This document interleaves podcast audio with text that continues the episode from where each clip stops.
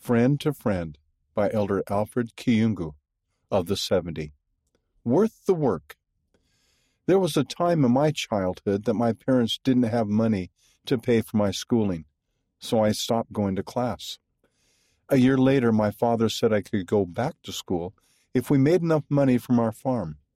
We all worked hard. After 2 years of effort, we made enough money so I could go to school again.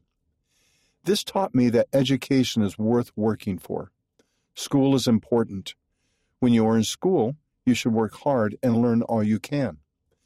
Years later, I joined the church.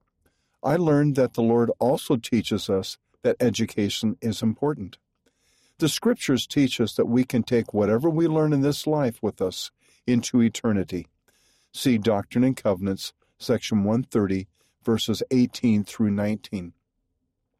I am grateful that I learned to work hard to get my education.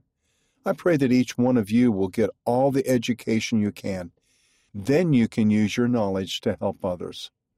From an interview with Richard M. Romney. Read by Gene Nelson.